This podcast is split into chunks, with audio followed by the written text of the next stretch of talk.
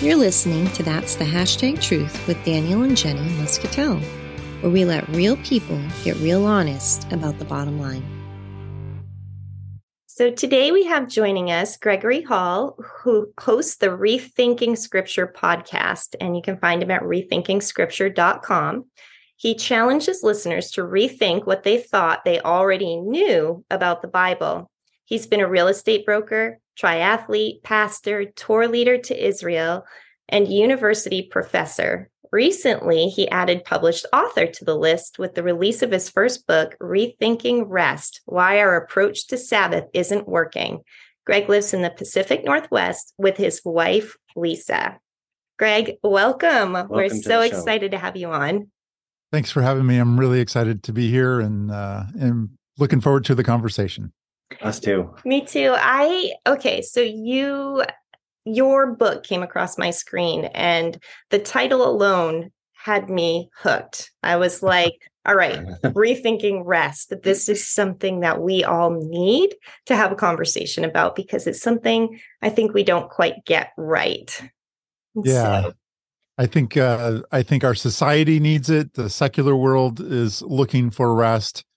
Uh, those within the church have been looking for rest, and I think uh, well, the premise of the book is that we've missed it slightly uh, in maybe our understanding of what uh, the discussion is about, mm-hmm. and then the application obviously um, could be better. So, so what do you think people think about when they think rest? You know, currently, what do you think that most people feel rest is? Yeah. So when I uh, uh, talk have a chance to talk to people i usually start with that question when when i say spe- especially biblical rest mm. um, as a subcategory of that uh, what comes to mind and usually the responses i get are centered around some idea of that seventh day sabbath that the old testament talks about mm-hmm. The fourth commandments that we find in exodus chapter 20 it's repeated again in deuteronomy chapter 5 Mm. Um, so some idea around taking some time off every week, uh, whether that be a 24 hour period of time or some other uh, variation of that. Um, the problem is that I have found, and maybe you could uh, pitch in on this as well.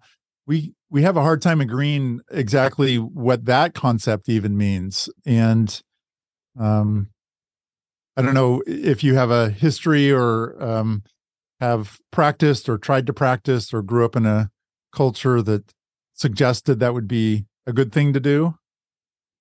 Rest. Yeah. yeah. Take take the day. Yes.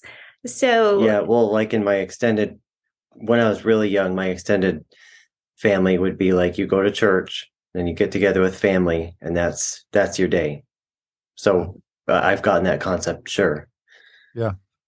Yep. Um, so there's a group within the church, uh, especially that um, there's a subcategory that says, you know, we should be trying to maybe get back to the Old Testament idea of uh, Friday night to Saturday night, uh, because that's what's described in the Old Testament. Um, uh, again, a 24 hour period of time there of rest where we stop working and we do something different. Um, uh, there's another larger category, obviously, that thinks Sunday is that day, and that's obviously the the time when most uh, Christians gather to worship is on Sundays, so that makes sense.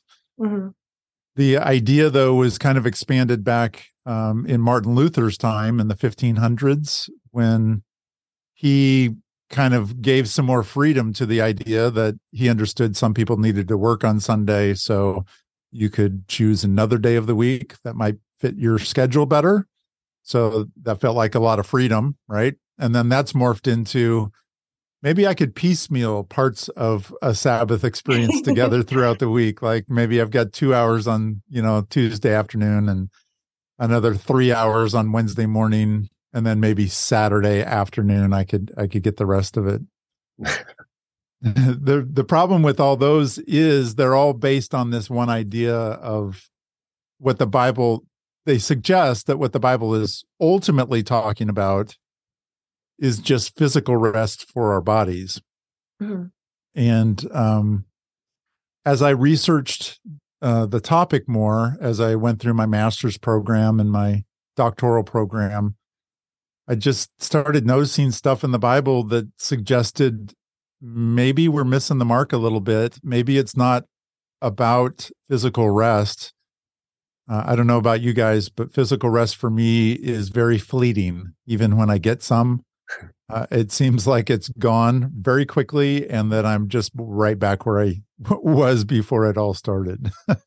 definitely a vicious cycle. Can I ask what led you to study this topic in the first place? Because there's so many topics in the Bible, but you landed on on this and have so many good things to say about it. How'd you get there?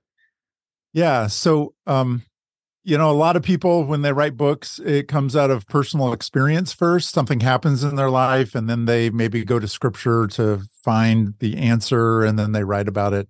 Mm-hmm. Um, I was almost exactly opposite that. I I was I'm kind of a Bible nerd uh, at heart, and I was taking some Bible classes uh, as part of my master's program, master's in theology. One of the classes was just a Bible survey, New Testament Bible survey, mm-hmm. and mm-hmm. so we were marching through, you know, biblical topics and the books of the New Testament. We got to the book of Hebrews, and I had never spent a ton of time in the book of Hebrews uh, it's very theological. It's pretty deep. Um, And so it was kind of fun wading my way through. But then we got to chapter three and four pretty early in that study. And the author takes the better part of those two chapters to discuss this topic of mm. rest. And what I noticed here's what got me hooked. What I noticed is that the author of Hebrews takes us back into the Old Testament several times to illustrate his point about rest. Mm. And I expected him, based on my history growing up in the church and uh, like probably both of you, uh, having interacted with this idea of Sabbath uh, in di- various ways throughout my life, I expected him to go back to the author to go back to Exodus chapter 20 uh, and talk about the fourth commandment because that's what I thought Sabbath rest was. Mm-hmm. But the author doesn't do that. And that was very intriguing to me. Um, takes us other places and gives us other illustrations and doesn't mention Moses as at all, mm. which is interesting because Moses is the one that's kind of associated with that Old Testament law, you know, sure. the law of Moses. So it almost seemed like he was uh, the author was steering clear of getting entangled in that conversation and was taking us a different direction. Mm-hmm. And so that kind of got me hooked. And then as as I continued to study more and uh, got further down that rabbit hole because once you start tracing stuff back to the Old Testament then you know you can get lost back there. I don't know if that's happened to you. yeah. Yeah. So um you're probably wondering, well, where's the author of Hebrews take us? so, uh, the main point that he uh, makes, one of the main points, is that uh, as believers, we have an opportunity to enter into a rest that is similar to uh, God's rest mm. when God rested. And obviously, that begs the question well, when was it that God was working and then God rested? And mm. that's uh, referring to the creation account in Genesis chapter one and two. It ends at the beginning of chapter two. So um, I went back there and that just blossomed and opened up a whole nother whole different set of ideas because I had preconceived notions of what that meant. What you mm-hmm. know, God read, and it, honestly, it never really made sense to me because God was always explained to me as being all powerful and all knowing, and yet he's taking time to rest, um, which I equate with uh, exhaustion. That's when I re- that's when I rest, right? Rest, collapse. I mean, yeah, uh, yeah, exactly. lying in a hammock, uh, and I just couldn't couldn't picture God lying in a hammock. That would be a big, very big hammock. So, yeah. So, um, when you get back to Genesis, uh, it's interesting because there have been a number of uh, theologians, and this is where I going into my doctoral pro- program. So I've been thinking about this for years at this point because that started my master's in like 2005 or 2006. I started thinking about that. And then when I got into my doctoral program years later, I was introduced to a theologian by the name of John Walton, mm-hmm.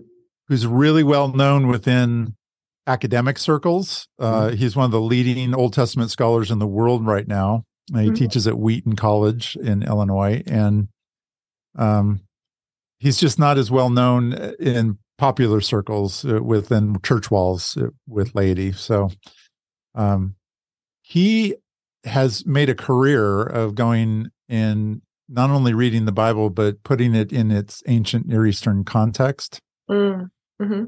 And he has found creation stories that are extra biblical. So these are uh, stories about pagan gods out in you know the secular world, mm-hmm. but they're from an, a similar time period, and they have some similarities. And one of the similarities he found was that in some of these pagan stories of creation, the deity, which is a pagan god who has had to wrestle with all the other gods and fight with them for the right to actually set up the cosmos. So that's one huge difference that the Bible has. It's presenting, you know, there's not really a pantheon of gods, it's just mm-hmm. one. one. And he didn't have to fight anybody. but the process of the uh, putting organization and structure to the universe uh, that we see in the Bible mm-hmm. is kind of similar to some of these pagan accounts. And then at the end of some of them, the pagan god will build a temple. He'll put an image within that temple, which is uh, usually a statue. Mm-hmm. mm-hmm. Um, and then it says that the pagan god rests at that point, which is really interesting. It is. and John Walton thought that was interesting as well, because if we can go to secular society and understand what they would have understood about that idea of rest, mm-hmm because the Bible was written in a similar time period and a similar ancient Near Eastern culture, that may shed some light as to how we should be maybe perceiving it in the Bible. Um, and maybe we'll have a better idea. In the ancient Near Eastern idea, when a pagan deity rests, it is synonymous with his rule. Okay. So he's beginning his rule. So if you get a picture of a king sitting down on a throne, that's where the king rests mm-hmm. because he is ruling. He is in his place to be, and he's doing what his position is meant to do. He's mm-hmm. ruling. And I I found that interesting. A lot of people have found that interesting because if you import that basic idea to the biblical text, mm-hmm. that kind of makes sense. It, it to me it makes more sense than God having to take a day off from all work. It suggests that maybe that transition from day six to day seven that we read about in the Bible could just be a ceasing, because that's what uh, the Hebrew Shabbat, Sabbath, mm-hmm. it literally just means ceasing, stopping. So maybe that transition from day six to seven is more of a change in type of work instead of a stopping of all work. Okay. So, one thing you're saying, I think, is since God set everything up in the way he wanted it to be set up, and he saw that everything was functioning how he intended, then he sat back on his throne, so to speak, and watched things kind of pan out or work themselves out according to what he did yeah so sitting on the throne great good idea i think sitting back on the throne i um i would say he's leaning forward on his throne and okay. just the connotation of that would be he's not kind of sitting back to watch what happens mm-hmm. like mm-hmm. a hands off type situation he's actually fully engaging in the rule of the cosmos that he has just set up mm-hmm. so just kind of picture a fully engaged king beginning the rule after uh, so think about a board game um, you would pull a board game out of a closet that you know you might store games in bring it to the table, you open up the box, you get the board out, you set up all the pieces, you pass out the cards that need to go to each player. That's days one through six. He's creating the organization and structure to which to play the game, the Mhm. game of life. Uh, you know, so you know the game of life. That would That's a good. That's there's a actually a game called life. yeah. So um, and then if if if we use that analogy, days one through six is setting up the board, getting it ready, getting the players in place. Everybody's given a place to be and something to do. There's order and structure to the universe. And I think we can clearly see that just reading through, no matter how you read the creation account, because there's a lot of different ways people approach that from, you know, literal days to figurative days to material creation to other types of, no matter how you read it, uh, if you hold the Bible to be sacred text, it's clear that God's giving structure and order Mhm. to a cosmos that is chaotic before he gets his hands on it. Um, and so day seven then is okay, everything's in place. Let's do it. And one of those things, if if day seven is really the beginning of his rule, it's not a day off, it's not inactivity. He's actually just switching the type of activity he does. It's a ceasing of one type the Mhm. organization and structure. And then it's the beginning of the rule. And on day six of creation, when humanity is created, it's interesting because it's described, you guys know this, it's described as we are made in his image. So he creates an image bearer, which fits into the ancient Near Eastern culture. He places it within his temple, which uh, a lot of people, a lot of theologians see Garden of Eden as a temple type situation. It's not a building like we would typically see a temple, but it's the special place of God's presence. And that's what a temple is. Sacred ground, so to speak. Yeah, exactly. And so he places his image within a temple like area and then he begins his rule. Mm. And he's invited us as humanity to rule with him. That's part of day six. You will rule and subdue. And so he's inviting us into the process. And if God's rule, now here, let's connect some dots from Hebrews, because Hebrews says that a believer's rest is similar to God's rest. Mhm. And it was talking about day seven of creation.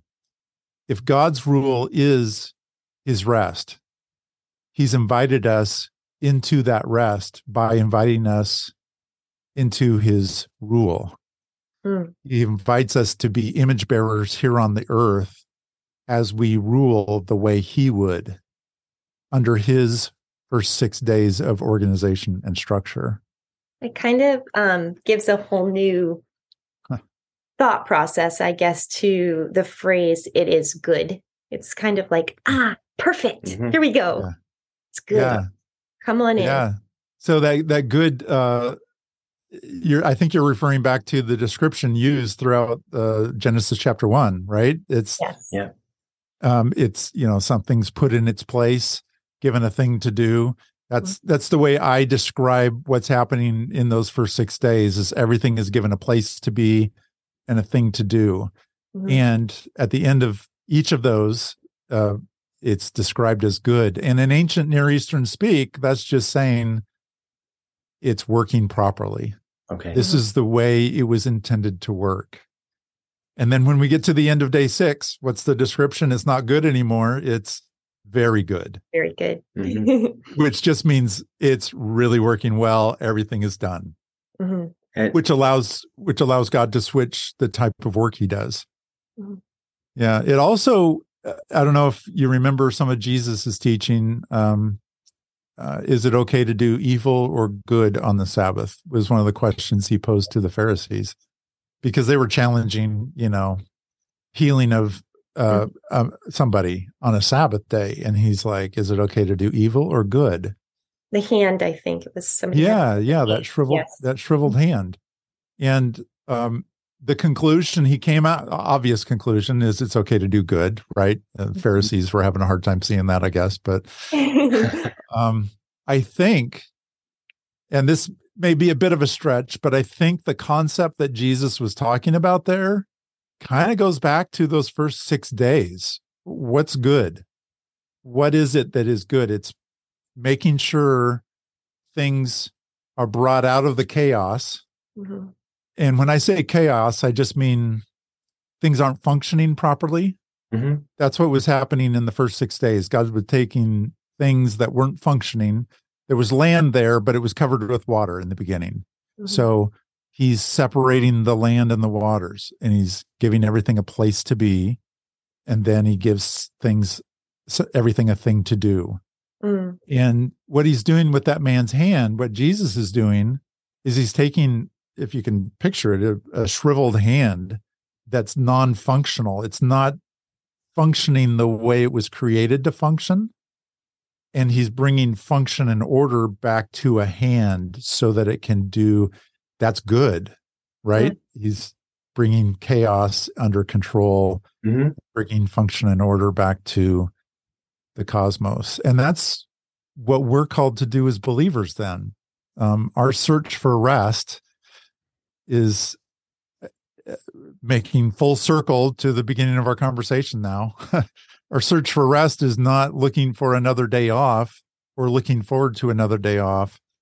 It's really looking for those places that God has invited us to bring his function and order into a world that is filled with chaos. And um, uh, no matter who you are, humanity you have a story of chaos in your life where things just didn't happen the way they were supposed to happen and and i yeah. just want to say i mean that makes so much sense it really does i am thinking as you're talking about a lot of different things in comparison between the new testament when jesus came and shook things up My a little bit. and uh you know he's he's shaking them up so to speak but like you say to put them back in order. And just as um, he kind of separated things out into functions to have it all function together, he kind of spoke that to people as well when he said, When you follow me, that maybe the things you know, I'm paraphrasing a little bit, but the things you know about this world are not going to be the way that you know them. Brother and sister, father and child will be separated. But really, it's the idea or the pressures I think that we put on ourselves, the things we've adopted in our own mind about how things should go. And when we let go of those things and we follow Him, we are separating from those ideas, but joining into, like you say, this mm. this place of rest. Yeah, and I like to describe it as you know the first six days of organization is finished um, mm-hmm. That's what ceased. And God never went back and said, oops, I kind of made a small mistake on, you know, day four or mm-hmm. day five. So we got to go back and redo some of that. No, uh, it's done. That's kind of the message of the creation story is that organization and structure has been set up to work properly the way we've been created. The problem is our tendency in a fallen world outside the Garden of Eden experience, where God's rest and rule uh, resides, is to try and reorder, go back into days one through six mm. and hmm. give new structure and order. I think this should happen differently. I think that um, the uh, financially aggressive person that takes advantage of others should be on top and not somebody with a humble heart, like Jesus was saying. Mm-hmm. mm-hmm. I think that this whole world should operate differently. So I'm going to go out there and I'm going to create my own order. Mm. Well, how's that going for us? right? Right. Uh, that's really the story of Adam and Eve. That's where, after the first creation story ends in Genesis 2 4, we go into the Garden of Eden story with Adam and Eve. Mm-hmm. And so that's a story of humanity in their place of rest, living under God's rule and order. And what were the rules? It was really just one um, don't eat from that tree because and it's not about the tree or the fruit uh, in physicality. It's about what that tree represented. It, it was a tree of wisdom and knowledge. Mm-hmm. And that's the whole discussion between the serpent and Adam and Eve, humanity is oh, God doesn't want you to know that, but you just need to know you could be like him. Mm-hmm. And being like him means what the serpent didn't say is, oh, by the way, when you're like him and you know those things, then you have to go create your own order, and that's going to be horrible for you. mm-hmm. Wow. And so that's what they did. They tried to go back into days one through 6 mm-hmm. uh, after God had said, nope, that work is done. And the result was they were exiled from their rest. They were removed from their place of rest, the Garden of Eden. Mm. Still doing the same work, by the way. I don't know if you noticed that. They're still trying to subdue and rule the world. Mm-hmm. It's just going to be done in a state of pain. And mm-hmm. Yeah, it's it's not going to be as easy and as natural as it should be as it as we were created to be. And we think of that pain as being physical pain. Talks about a woman giving birth and the labor pains. Mm-hmm. Uh, I haven't done that, but I understand. I was there twice when it happened, and I'm so glad I'm a guy. Uh, um, the uh, and it talks about Adam's uh, labor and how that will be painful, the toil of working the land. Mm-hmm. I think we're missing the boat if we just focus on the physical pain there. I think it's the emotional pain um, that comes along with not being at rest with God that is really mm. um, what's being addressed there. That's really the thing.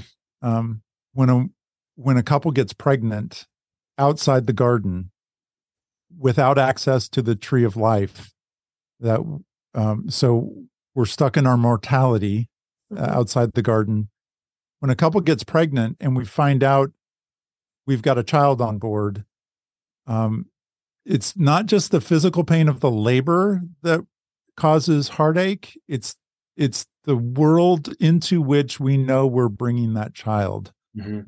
and it's a world of suffering that will ultimately end we know this when we first conceive it's an it's an end that will ultimately end in the death of that child and that's painful mm-hmm. even though life is great right mm-hmm. Life's awesome i wouldn't i wouldn't i want to check out for any reason i really enjoy what i'm doing but there's just hard stuff mm-hmm. that happens in life. And it's a reminder that this is not the way it's supposed to be. This is not the way it was in the beginning. It's not the way it will be in the end. And in the middle here that we find ourselves, we have an opportunity to enter into a rest that goes well beyond just physical ceasing of work Mm-hmm. It's a rest that uh, brings our soul into a state of, yeah, where I'm I'm in my place and I'm doing my thing the way mm-hmm. I was intended to. Yeah. So so my mind is swimming. Yeah, go thoughts as you know, you talk about this. It's very thought provoking. First, I have to say, I bet your podcast is fabulous. I can imagine the conversations that happen there. Um, you definitely have a gift at be able being able to produce deep thoughts. And I think you're a deep thinker.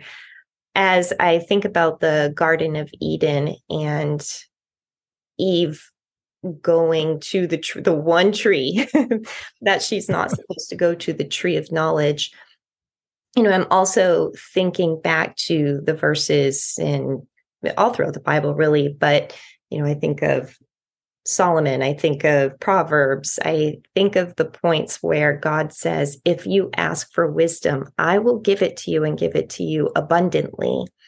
And I never really thought about the parallel until you brought this up about how it's okay to go to God and ask for wisdom. He wants us to. He tells us he'll give it to us abundantly as he wants to give it to us. But if we go ourselves try to take matters into our own hands, seek out that tree, so to speak, in our own uh, ways of thinking that aren't necessarily right with God all the time, we are going to find ourselves in a situation. And then taking that even further and applying it just to the simple things of everyday life. How many times have you done something with your time that's a good thing because it's a really good thing to do. Maybe you've served in your community in a certain way, and there's nothing wrong about that. It's a really good thing to do, but you get yourself tied up in something that is beneficial, good. How could you see anything wrong with that? But it's not necessarily the thing that God has called you specifically in your zone that you were created for to do. And so that good thing can actually distract you from the right path, the easy path, the path that God wants you to be on. Yeah, totally. I, I agree. There's lots of opportunities, especially I used to be a pastor. I was a pastor for 10 years, lots of opportunities in the church, and there's sign up sheets everywhere for you to get involved, right? That's kind of the way we do it. Um, but we've been gifted as individuals in certain ways. Mm-hmm. Um, we have a at the church I used to work at, we had a quilters club. And I always looked at that going, what in the world? A quilters club? I would never join that. and yeah, there were faithful people that came every week and made quilts for uh, premature babies that were born and i was like you know what? That's a needed thing. I mean this is this is a great ministry. It's not the ministry i'm supposed to be involved in. I'm pretty clear about that. Because i've been gifted in different ways. And um, thank god that we're di- different right? Because if we were all the same we just we wouldn't get anything done True. right? And so we have to lean in on the, that idea of god's given us a place to be and those places change. I call them sweet spots in my book. Um, it's that place when you get done doing the thing that you're doing you just know oh that's what i was made to do. That mm-hmm. and those things change throughout life. I mean i tell the story of i was an athlete when i was in my college days. And then that part of my life uh, you know i'm still somewhat athletic but that part of my life dramatically changed when I graduated. And I went into and I found a different sweet spot. Mm-hmm. And uh, throughout life, I've found I've had to find, I've had to pivot as life has changed and sent me in different directions. Um, and uh, podcasting, for instance, is just one of the recent changes. I had never podcasted before a year and a half or so ago, and uh, I'm really like enjoying it. I mean, it's like this is this is good. yeah, yeah. So, so now, I think. Oh, go, go ahead. ahead. So now that you have this, you know, uh, enriched idea, this, I, I, guess, epiphany. I mean, I don't know the best word. You've ha- you have this deep insight into, gosh, this is what this means, and it resonates greatly. You have the knowledge do you you know where i'm going with this don't you yeah, yeah.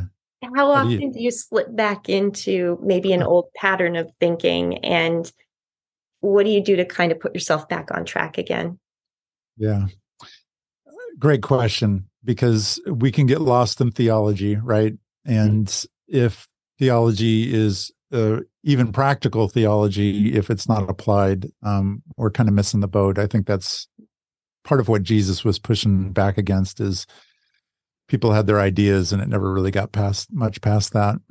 Um, that's where uh, chapters five and six in my book, and then I tell my story uh, in chapter seven of how that kind of applied to me.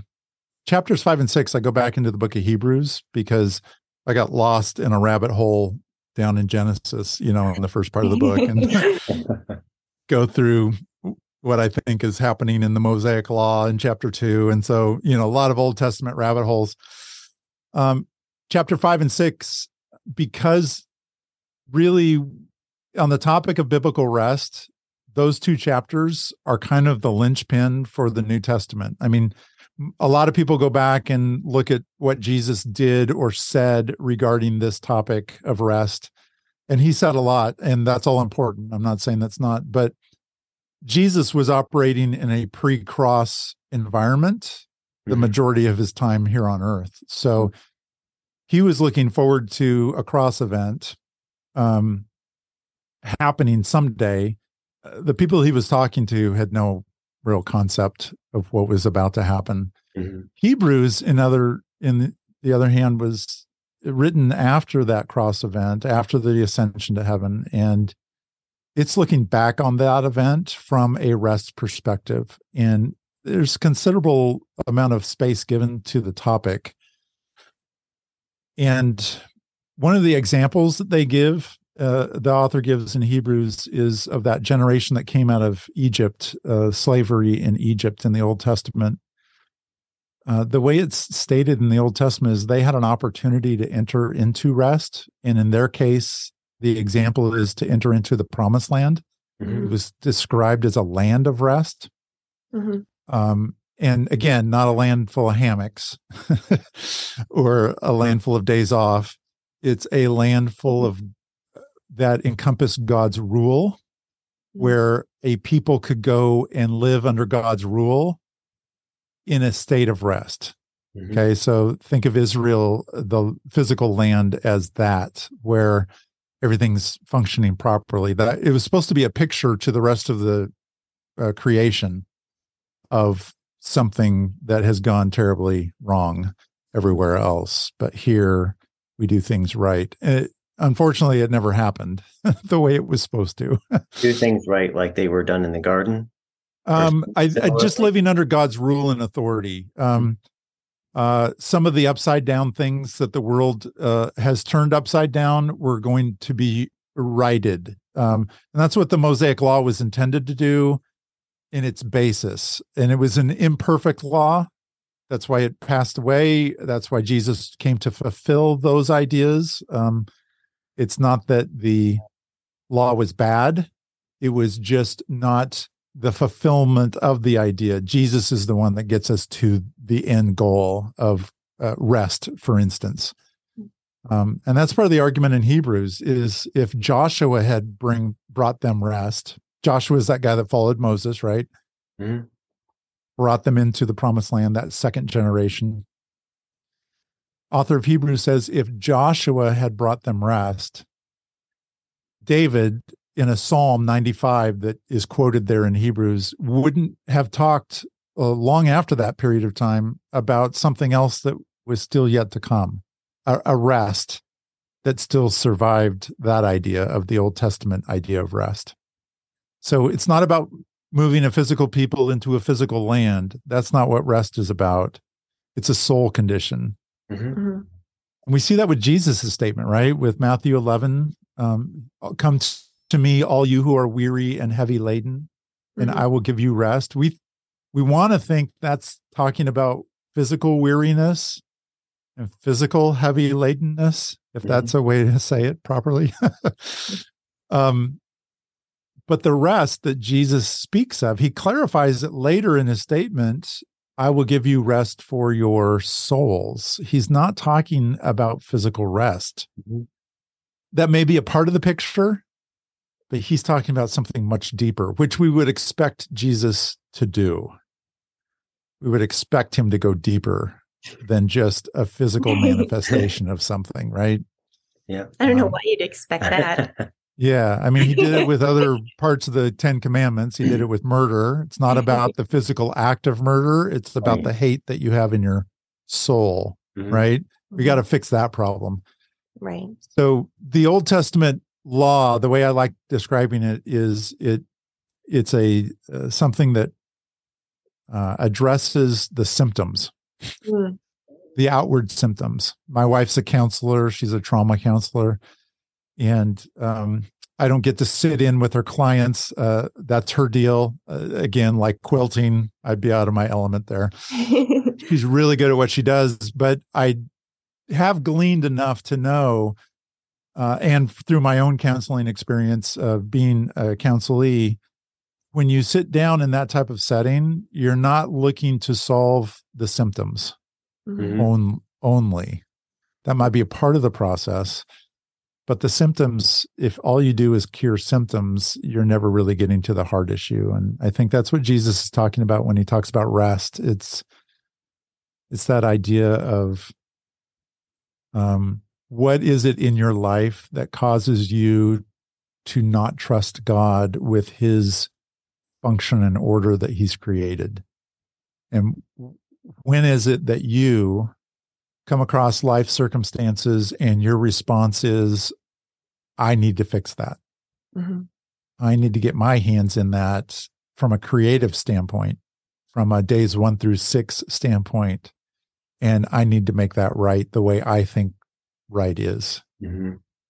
Uh, and we all do that. Um, and I can't answer, you know, what that is for you. For me, um, I had a situation in my life. Uh, it was a financial crisis uh, early in our marriage, actually, when I left teaching and I went into real estate commission sales. Uh, it took me about a year to find out that uh, they don't just send you a check for showing up in commission sales. they used to do that when I was a teacher. I used to show up and do my job, and they would they would pay me And they paid you. yeah, exactly. Um, so we got into a bit of a bind financially, and our response early in our marriage, in my early twenties, uh, and my wife's a couple years younger than me. Um, we were young, first time out of the chute, experiencing something like this, and we, I tried to fix it myself, and it didn't go well Mhm. and I ended up laying in bed most of the time, not being able to get out, and it- I was depressed. And literally, first time in my life, I tried everything I knew to do to solve a problem, Mhm. and nothing was working. Mm. And I think we all get there in our lives somehow. Um, it might not be a financial thing. It might be a struggle with interpersonal relationships. Might be a family thing. It might be uh, like your story that you shared previously on, you know, with uh, children. That's a big part of your ministry and your podcast. Um, It's actually, you know, what you say does uh, it, it does line up with that. You know, for um, anybody who's just tuning in for the first time, my daughter's had eight open heart surgeries, and one of the things that is very clear to me is that it is a huge role that God designed me to be her mom. He prepared me and prepped me to be able to carry her forth through the journey that she would need to face. And her life is a I mean, she's a living testimony you know she has an incredible story. But what you're talking about i had in terms of trying to take things into your own hands yes Yeah. and it can be complicated it can be confusing because you know you need to step forth you need to you know we we take steps and the lord di- directs our path and so you need to step forth because there are things you need to do you need to advocate you need to communicate with doctors you need to clap your hands sometimes and say let's get moving you got to yeah. be a voice but then there are times when it's you also have to let complete control be handed over. And I wonder about that idea because shouldn't we always be letting complete control be handed over? yeah, but yeah, there are that's- times, you know, when she's been wheeled through those operative doors that I have no choice. There is no control. You know, I've always felt like Abraham a little bit in that I've had to bring my child to this altar and say, please give her back to me, God. And he has, you know, thankfully. And um, but in that that same breath, I'm like, oh, she's back. She's back into the ICU. Let me check all her lines. Let me make sure everybody's doing everything they're supposed to do. And I'm praying, but it's very hard for me to get out of the way. so crack the whip on those nurses, right? snap fingers, you know, Yeah. I'm polite, but yeah, no, we're always polite. Yes. but definitely yeah, I think there. I think that's I think that's the key though. Um, and let's talk about this again, put it in terms of rest, because I think people are it, it's a huge paradigm shift Mhm. to get away from this idea that rest is not doing anything. Mhm. If we're talking about soul rest, the thing that Jesus is really offering us, the thing that puts us to bed at night and lets us sleep well, it's it the times I can't sleep at night, it's when I'm trying to figure out how things are going to work. Something's gone awry in my life and I'm not able to put that part of my life to bed and so it keeps me up and I I'm suspect you've spoken for every I can't relate to that. person in the world at this point. just ruminating on what it is that's going to happen in the next 24 hours and how I can fix it. And Yeah. there's there's a different way of going about it. And I'm not saying that I have figured that out because uh, I woke up at four o'clock and had a hard time getting back to sleep, uh, even this morning. Um, but if we can get to a point, and the way the author of Hebrews uh, writes about it is God's going to show himself faithful to you throughout life in various situations because it's who he is, it's his nature. He is a faithful God. Mm. If we can learn about God's faithfulness in various areas of our life and then learn how to apply that to every area of our life, the trust that we build in small areas into bigger areas.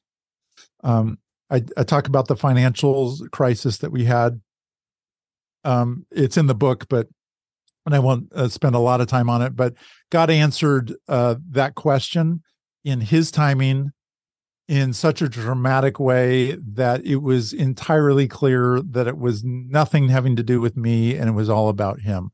It was not about us trying to fix it or our ability to fix it, and it was all His. And we learned that lesson dramatically early in our marriage and then uh, that was at the beginning of my real estate career.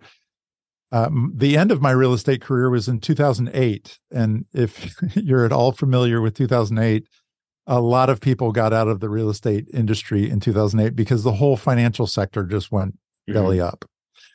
Um, and I found myself, we found ourselves in a very similar situation financially, where uh, the savings that we had built up in good times was dwindling fast and I was doing everything I knew how to do, similar to early in my career, and nothing was working. And what we had a chance to do at that point is go one of two ways. Uh, and this is kind of what the author of Hebrews talks about. It's um, how are you going to respond the next time a similar situation comes up that God's already shown himself faithful? And we lit i by that point in my life i had uh, already been through my master's program and i had learned about rest here and i've been talking to people about rest. And so it was like front stage center like oh you're bringing something across my plate where i can actually practice. Mhm. and so my wife and i literally got on our knees and i i don't mean that figuratively. We physically got down on our knees which we don't normally do um, when we pray. But we were at such a spot and we saw God working. Mhm. And even though we were desperate, right? Because that's where life takes people. Even Mhm. though we were desperate, we recognized it as God saying, Trust me. Mhm. And so our prayer was dramatically different this time. Our first prayer was horrible. It was like, We're going to tell you what we're going to do, and uh, hopefully you can bless it. That was our first prayer. Did not go well. Okay. We didn't ask for anything. We didn't look for guidance. This time it was, it was like, okay, here we go. I've been, I just did a retreat three weeks ago on this. Let's practice it. We got on our knees and we just literally said, God, we have no idea what we're doing here. The Mhm. situation we find ourselves in is brand new, even though it's eerily familiar Mhm. uh, from earlier in our lives. And we are going to trust you. And we have no idea how this is going to play out, but we know that you have something in mind and we're willing to wait. We're Mhm. still going to be busy. We're still going to do everything we know to do, uh, that you've taught us to do, the things that are right to do. Uh, we're still going to try. But we're not going to try and solve this one on our own. We're trusting that you've got something bigger going on and we'll wait and be patient. And lo and behold, guess what? He had a plan. Imagine. yeah. And it involves. it's it involved though to forget that. It really is. Oh, especially in the moment, especially when um when you're struggling to breathe, right? Mhm. Yes. Mhm. Yeah, it it's hard. Uh, I'm a swimmer. Um, uh, I swim for exercise uh, a lot. Um, and this last week, I was telling my wife this last week, I got some sort of a hiccup as I was making a turn. I don't do flip turns. I'm way too big for that, and it's it's awkward. It's not pretty. So, um, I usually take a breath at the turn, and for some reason, I do this. You know, thousands of times a week. Um, I got a hiccup and I exhaled as I was going underwater. And, you know, I'm just swimming, so I know I'm not going to drown. Mhm. And I usually do two or three strokes. And I decided I'm just going to do two or three strokes, even though I'm kind of out of breath. And by the end of that, just what, three seconds, I was starting to panic Mm. because I couldn't breathe. Because even though, you know, it would have been super easy, I could have turned my head. I just, that really made an impact on me, such a small thing. Mhm. But I think that's what happens in life is we get into situations that are unexpected, a little hiccup, right? Mhm. And um, we have a hard time finding our breath in life in a certain cir- circumstance, and we start panicking right away. Mhm. And if we can remember God's faithfulness, this is what the whole argument in Hebrews is. Today, if you hear his voice, the author says, don't harden your hearts like those people coming out of slavery who had an opportunity to experience rest, but backed away because they didn't trust God. Mhm. Wow. Trust God in that circumstance. Today, if you hear his voice, don't respond that way, but lean in and experience the rest that God has. That's very Yeah. cool. It's beautiful. Yeah. So I I would just encourage uh, you and your listeners um, to if if you've sort of camped on this idea of Sabbath uh, and you've always thought like like I always thought like the church does a great job of trying to teach that it's all about taking one day a, a week off from physical labor. Just want to encourage you to think of start thinking of that as uh, I call it a shadow ministry. The New Testament talks about um, the Old Testament in terms of shadows. Mhm. Shadows are good because they give a general outline of a substance, but they aren't the substance itself. And in terms of rest, uh, New Testament clear Jesus is the substance and he is the shadow caster. And so let's not let's not focus on the shadow of rest. It has characteristics of what we're supposed to get, Yeah. but it's not the full thing. Okay. And the more we can focus on our soul being God's focus, He's more concerned about our soul than it is about following a set of rules of what to do or not to do or keeping track on a watch for Mhm. 24 hour period of time. God's offer of rest was so much deeper than that. And I just think that we can get distracted by treating the symptoms Mhm.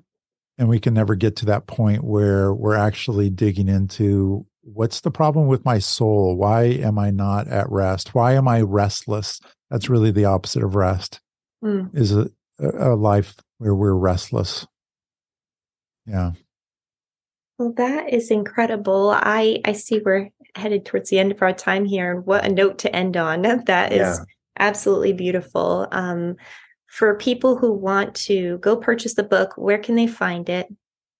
yeah so it's on amazon it's at barnesandnoble.com it's at christianbook.com you can go any of those places um, uh, i think you mentioned i've got actually a couple websites my rethinkingscripture.com is kind of the one attached to uh, most of my teaching i've got videos there and my podcast is kind of based in there uh, and then i've got rethinkingrest.com as my book site and there is a full uh, small group study that I've put together. It's free of charge. I've got a QR code in the book that you just scan and it goes right to the study. And so if you're in a small group or you even individual study, I've got Bible lessons and videos and all kinds of stuff attached to this concept of rest.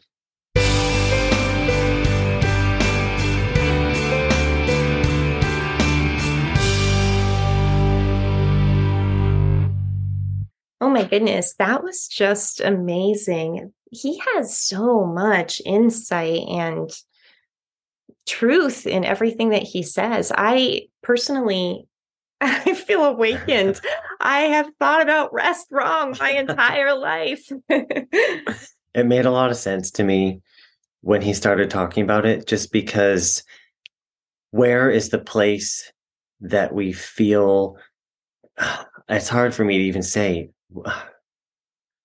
we feel the best and it's not about us but we do feel the best when we are aligned with god mm-hmm. and moving on the path that he's declared we need to go and that does feel restful in a way but the idea of rest tells us that's how we're functioning according to how god intended us to function that's when we feel the best. That's when the best things happen to us and other people. It's true. And that's one of the ways that this particular, I want to say lesson. lesson. He's not our Truth. teacher, but lesson. he is a yeah. teacher, right? Insights. It, yes, it resonates so strongly because you can tell that it is on point. Like the idea of rest for me right now, I'm like, I could get to work and rest in a different way. You know, I need to adjust some some thinking and whatnot, but also it's a message that I want to run and share and tell everyone about. You've got to hear this guy's story. You need to hear this insight. You have to read his book. Yeah. And also, if we're yoked to Jesus, because mm-hmm. he mentioned in Matthew 11, where Jesus said, Take my yoke upon you. If we're yoked to Jesus, he's leading and we're following. So yes. we are working, but we're not struggling the way we would ourselves. We are following and linked to him. Mm. Forget about the times that you are off track and you kind of mm. know you're off track because you're feeling overwhelmed and things are just, you know, really yeah stressful. And I'm not saying that things will, that if you're doing everything you need to be doing, that life won't be stressful because that's definitely not promised right, to us. Right, you know, it says in the but... Bible that we will indeed have tribulations in this life. But even through those tribulations, when you know that you're in God's alignment, when you mm-hmm. know that He has given you a clear word and you're following what it is that He has to do, there's a sense of joy and a sense of peace and indeed a sense of rest. Thank you for listening to That's the Hashtag Truth. Remember to catch new episodes every other week on your favorite podcast channels. To learn more, visit us at jennymuscatel.com or muscatelministries.com.